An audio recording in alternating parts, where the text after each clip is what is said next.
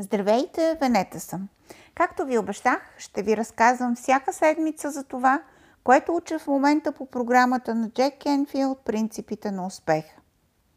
Една дребна поговорка казва «Слушай внимателно сто пъти, мисли хиляда пъти, говори веднъж».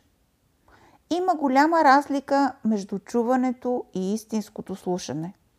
При последното ние насочваме цялото си внимание върху това да разберем в дълбочина смисъла на едно изказване.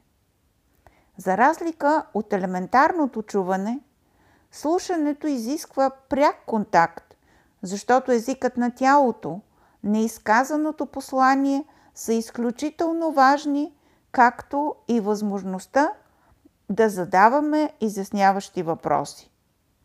Както казва принцип на успеха номер 48, бъди тук и сега и слушай внимателно. Бъдещите журналисти минават специален курс по активно слушане.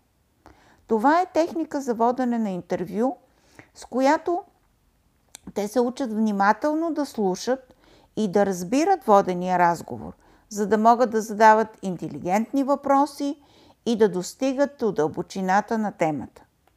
Всички добри репортери са станали такива чрез внимателно слушане. Това е основата на всяка добра връзка. Той изисква точност и честност, които са двете най-важни качества на добрия журналист и на една функционираща връзка.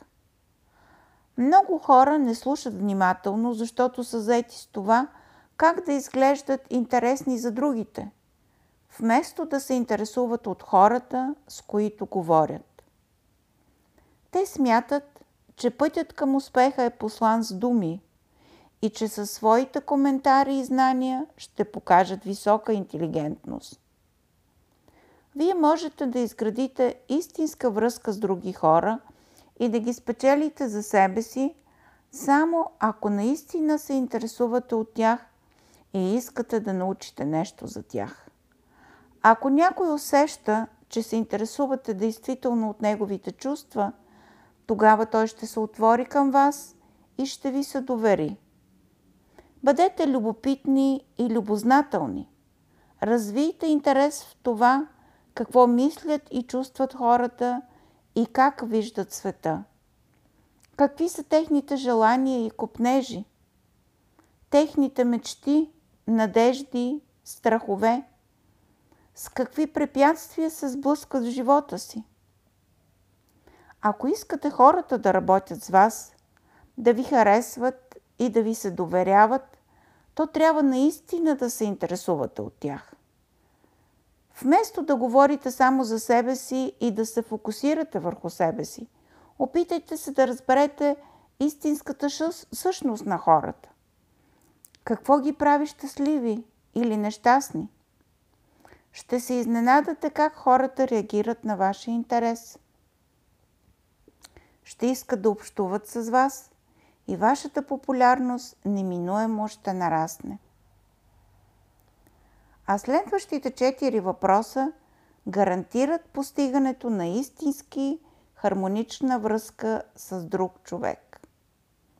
Първо – ако се видим с вас тук след 3 години, какво би трябвало да стане до тогава, за да сте доволни с случилото се? Второ, кои са най-големите опасности, които виждате по пътя си до там? Трето, кои са най-големите възможности, от които би трябвало да се възползвате, за да постигнете тези неща? Четвърто.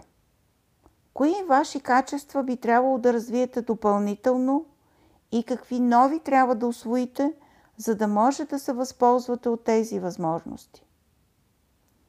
Първото предизвикателство е да ги научим тези въпроси, нали? Най-добре ги напишете на една картичка и ги носете в себе си, докато ги научите. Можете да ги поставяте на всеки по всяко време на членове от семейството, на децата си, на приятели и колеги, на клиенти или на настоящи или потенциални клиенти. От отговорите им може да прецените дали имате база за общ бизнес или не. Не се очудвайте, ако още след първия въпрос човекът на среща не спира да говори. Повечето хора са безкрайно благодарни за това, че чрез тези въпроси изведнъж много неща им стават ясни за самите себе си, с които до сега изобщо не са се занимавали.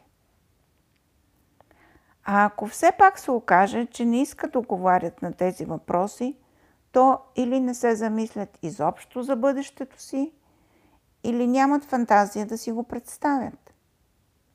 А вие можете и искате ли? Отговорете и вие на тези въпроси най-добре писменно. Ще видите, че си заслужава.